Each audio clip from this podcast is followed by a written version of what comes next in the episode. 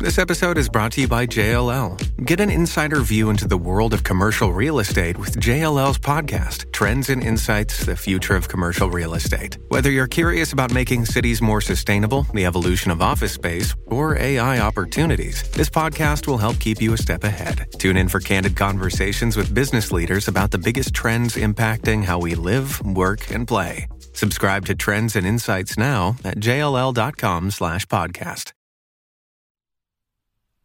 See, the Federal Reserve, and, and listen, this is important. The Federal Reserve has essentially created a, an addict out of our economy, uh, an economy that's addicted to stimulus. Uh, like any addict, uh, demands a, a, greater and greater dose of the drug as the addiction grows. And like any addict will go through, uh, w- withdrawals if that stimulus is withdrawn. It, it, creates a dangerous environment for any investor, a dangerous environment for the, the entire economy.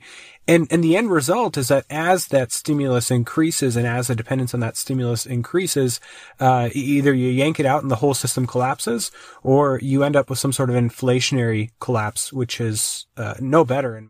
Benjamin Franklin said that there are only two certainties in life, death and taxes. Uh, for the last 100 years, we can add an eroding value of the US dollar to that list. Indeed, for all the talk about an upcoming dollar collapse, the dollar has already lost over 95% of its value over the past 100 years in the form of a steady, never-ending decay. The collapse is well underway and has been for a while. Even so, make no mistake, the collapse is far from over. Here's an unpopular opinion that you won't hear from the mainstream media. The massive bubbles we see in the stock market, real estate market, and commercial debt markets are nothing more than a pure fabrication of values propped up by a never ending stream of liquidity and constant growth in debt at all levels of the economy, which in turn are fueled by increasingly more accommodative monetary policy from the Federal Reserve. I'm talking about quantitative easing. I'm talking about low interest rate policy. If such support is removed, and believe me, they've tried in the past, then the entire bubble blows up. The Fed has quite literally created a bubble so large that the bubble itself dictates Fed policy. The answer to this? Collectively, I don't think there is a feasible solution. Individually, it's time to protect yourself from the inevitable collapse in the US dollar, an event which will undoubtedly bring down the broader US economy.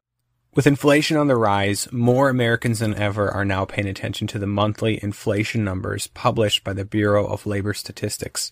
And yet, what many are ignorant of is the massive inflation hidden by the BLS over the past several decades. Countless seemingly arbitrary changes to the methodology used to calculate inflation have been made over the years, seemingly with the goal of making inflation appear to be lower than it actually is. Why would they do such a thing? Well, it means smaller cost of living increases for programs such as Social Security. It also makes U.S. Treasury bonds appear to be a far more attractive investment than they otherwise would be. But most importantly, the adjustments helps hide the side effects of growing debt, government spending, and monetary stimulus. It's truly one of the greatest deceptions of our time. Sick of inflation yet? Uh, Dollar Tree, the last remaining chain store that still sold items for exclusively $1, recently announced that they are raising their prices to $1.25. It's a sobering reminder of the acceleration of the dollar collapse that we're in the midst of. Inflation, which has predominantly been caused by increased government spending, low interest rate policy, and the trillions of dollars created by the Federal Reserve, is a regressive tax that predominantly impacts the poor and working class. Uh, the the rising prices at Dollar Tree are a great example of that. Meanwhile, the wealthy are affected by inflation in a different way. They're enriched by inflation of a different flavor, asset inflation in the form of ever increasing stock market prices. So the next time someone points at the growing wealth gap in the United States, ask them how inflation has contributed to that disparity. Then Ask them who caused that inflation. When you hear the word uranium, what comes to mind? For most, a mushroom cloud or a nuclear power plant are the most likely answers. But how about uranium as an investment? The metal has been in a significant supply deficit lately because mining supply has not kept up with demand. Despite that, the price is still well below its highs in 2010 and 2011. How do you invest in uranium? Well, for many, Sprott Physical Uranium Trust is a viable option. It, it, trades on most exchanges and can be bought like any stock or ETF. The proceeds from those shares are then used to buy pounds of uranium off of the spot market. Other options include a number of uranium miners, such as Cameco, Energy Fuels, and many others. The radioactive metal is sure to be an important energy resource for years to come, and the current bull market in the metal is sure to offer many attractive opportunities for investors. Subscribe for more investment ideas. Some would argue that hyperinflation for the US dollar is all but impossible because of its status as the de facto world reserve currency, and indeed it has benefited from such a status for over half a century. However, I would counter that such a status places the dollar in a precarious position when it no longer enjoys such a status. The writing is on the wall for the dollar. We've seen the inflation over the past uh, year plus.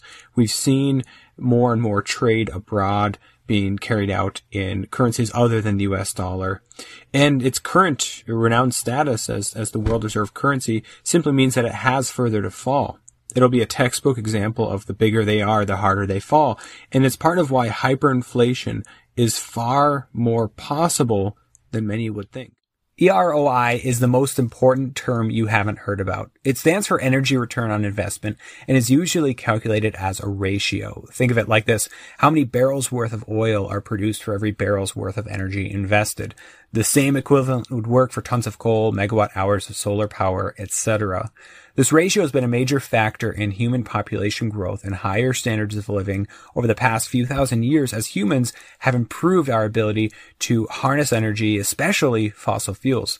This ratio is also pertinent to our lives today. The EROI ratio has fallen significantly for many fossil fuels in recent years, especially oil, and unfortunately, the EROI for green energy sources such as solar and wind power are far below what would be necessary to bridge that gap. It opens up the possibility of a long, drawn out period in which human civilization would seem to stall out in terms of progress unless a solution is found. Reed didn't know who was paying him this $5 million.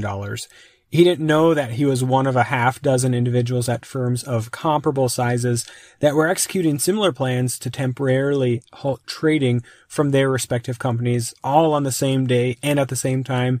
He didn't know that this Wednesday afternoon happened to be the date of a Federal Reserve meeting. He did not know that the FOMC had only minutes ago surprised most analysts and traders by raising interest rates, a move that was sure to cause increased volatility in markets. No Reed only knew and cared of what his life would be less than 48 hours from the execution of his plan. He planned to be sitting in an upscale Bangkok hotel without a care in the world, sipping on some fruity alcoholic drink. However, this future for Reed was not meant to be.